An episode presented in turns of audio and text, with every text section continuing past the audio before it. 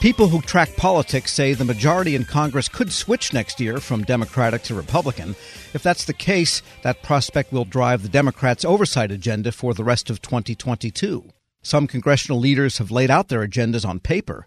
And for what agencies might be able to expect, we turn to Hogan Lovells attorney and former House Foreign Affairs Committee staff member, Ari Friedman. Mr. Friedman, good to have you on. Thanks for having me, Tom.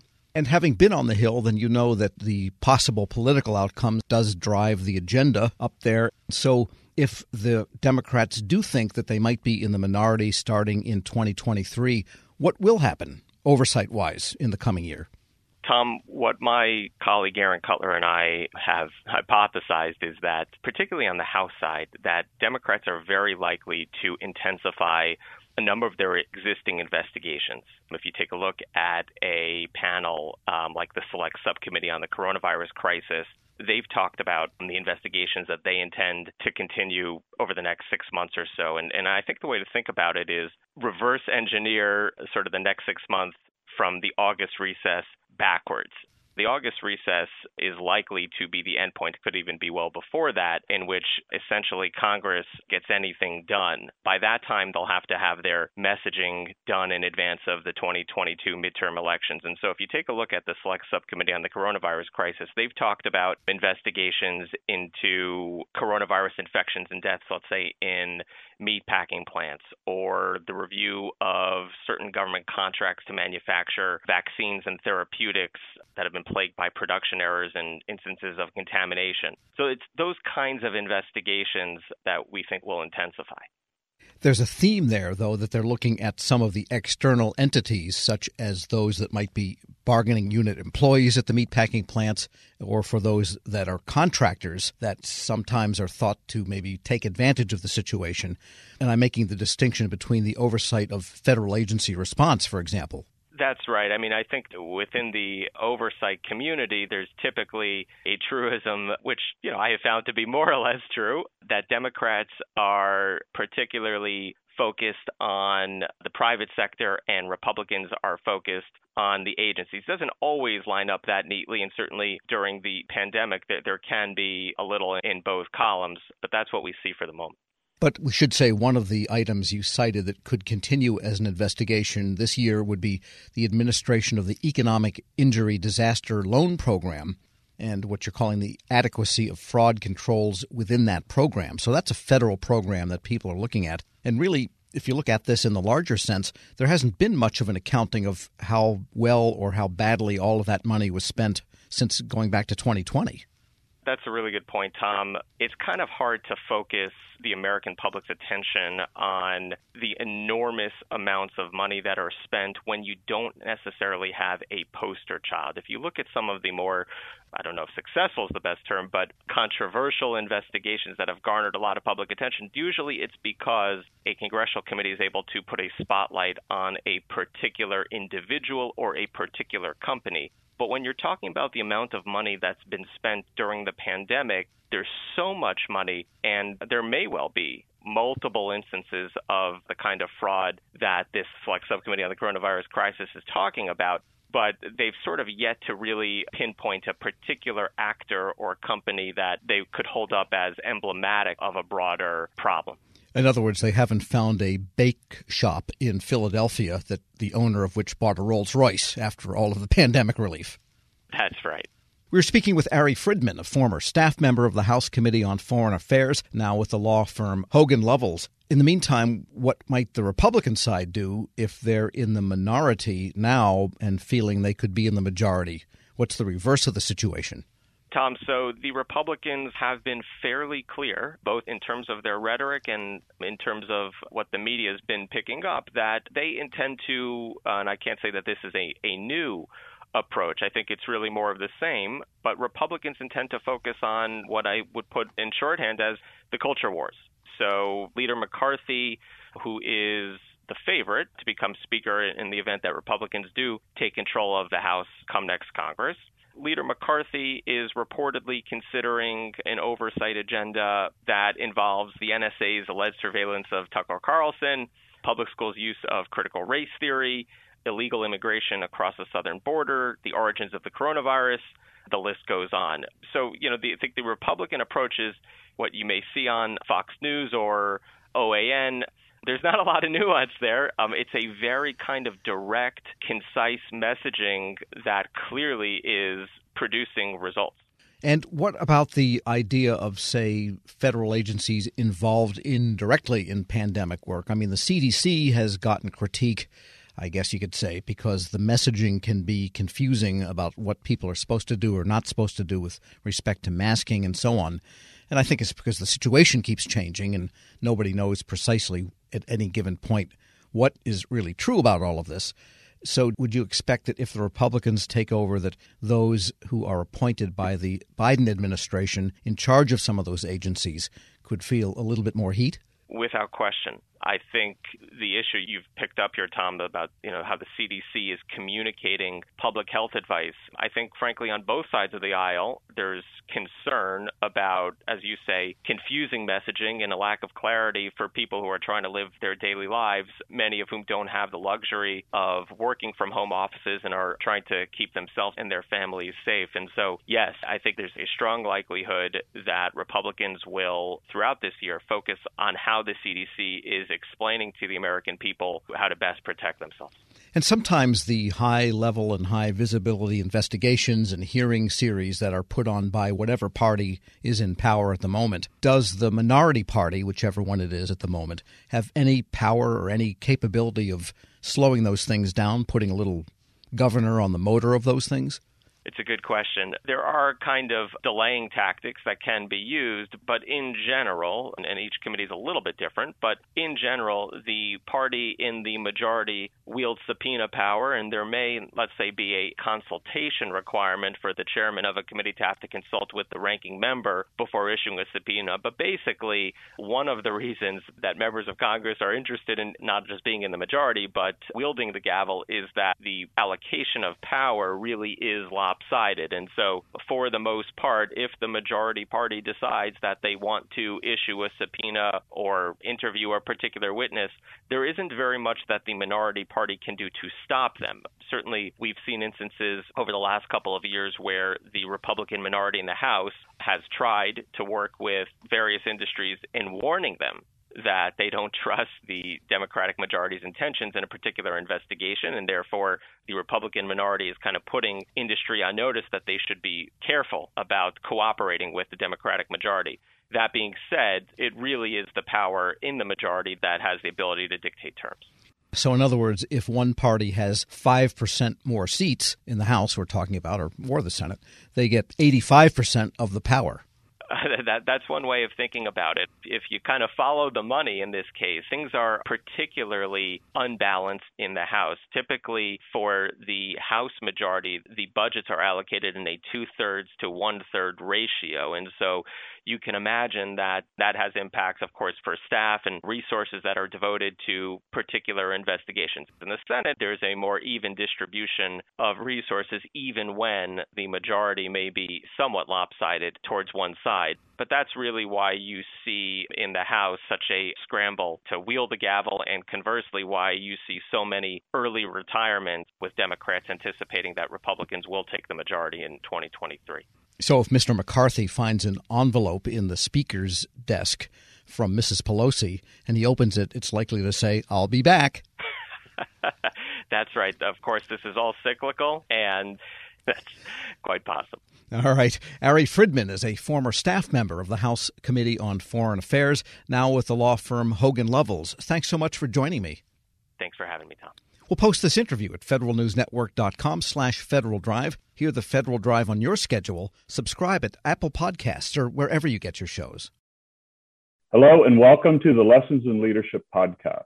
I'm your host, Shane Canfield, CEO of WEPA. And today I'm thrilled to be joined by Melissa Bradley, the founder and managing partner at 1863 Ventures, an investment company focused on bridging entrepreneurship and racial equity and accelerating new majority entrepreneurs from high potential to high growth.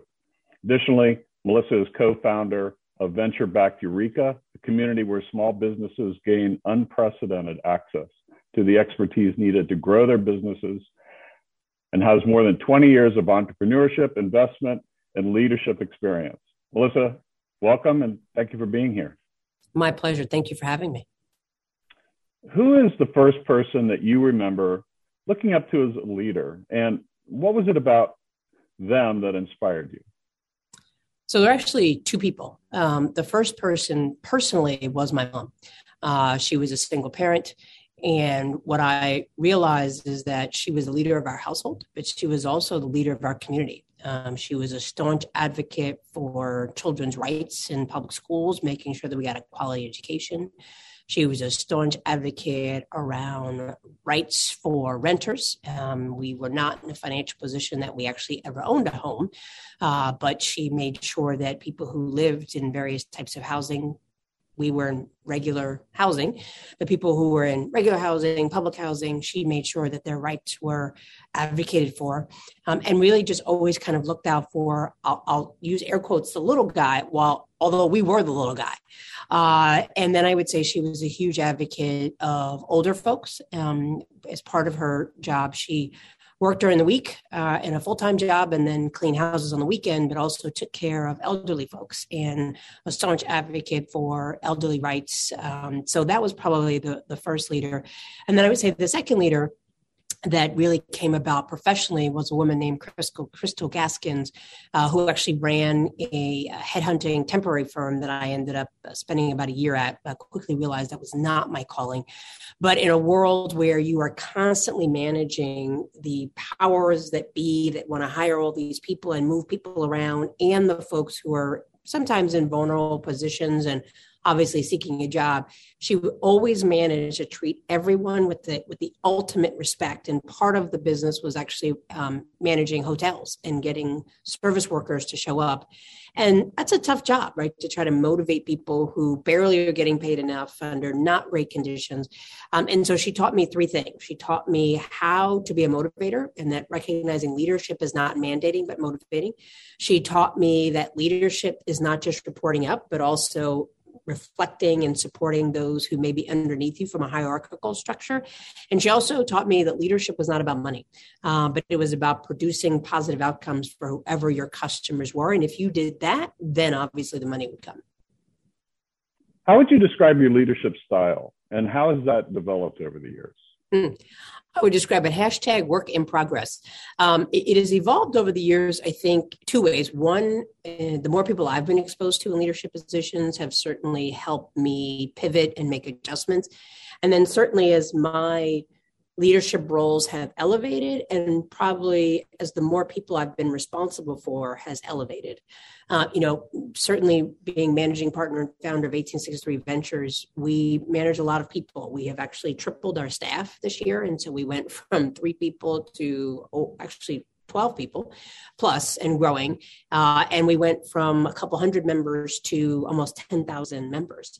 And that's a big deal. Um, I, so my leadership style has evolved in terms of more people that I have reporting to me. I think it's, I, I focus on autonomy. I focus, I'm, I'm, very clear that my role is to help other people be successful. Uh, I do set very clear deadlines. I am try to do a good job of kind of projecting what is the overall mission and vision, what are the KPIs and OKRs that we need to hit. And then I feel like I need to get out the way. I need not be a micromanager.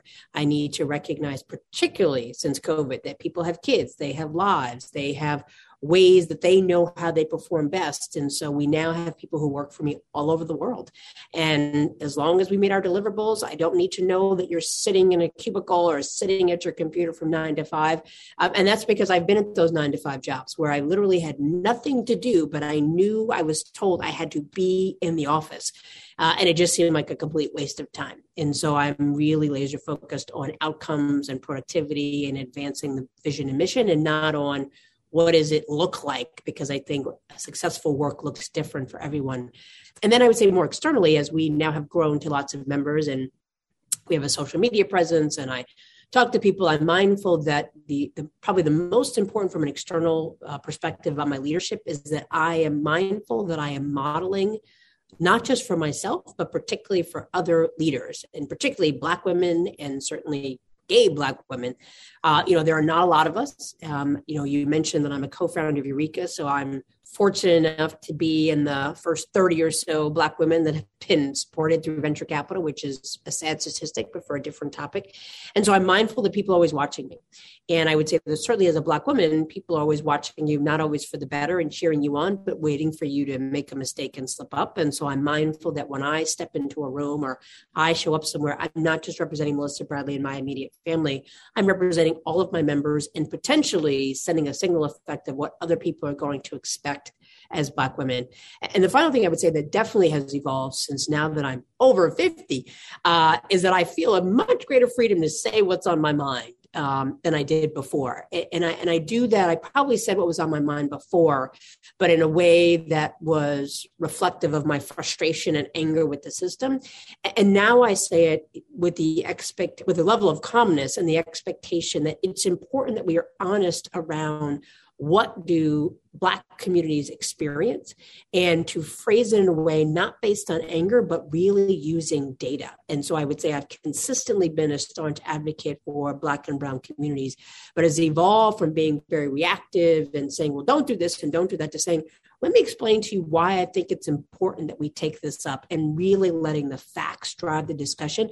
Some of that probably comes from the fact that I've worked in two presidential administrations, and we all know that that just goes back and forth and oftentimes based on rhetoric and not fact. And having six kids in a world of social media, I think there's something, the, the art of, of conversation based on facts and data has devolved to uh, opinions and pundits. And, and I think that's a challenge around leadership because your job is not, in my my mind, to convince people, but to inform people and allow them to make decisions for themselves. I, I saw you on a post uh, with a Washington Post um, uh, interview, and it, it, you were amazing. And it, it's interesting to listen to you describe what you just said because I could see all of that reflected in how you responded there. And um, make one other quick uh, comment about as a company grows, WEPA is growing as well. And you are so spot on. We have, as, as leaders, we have to let go and trust those people that work for us and empower them to do their job and then let them roll. And that's not always easy. Anyone else have trouble sleeping last night? And the night before that?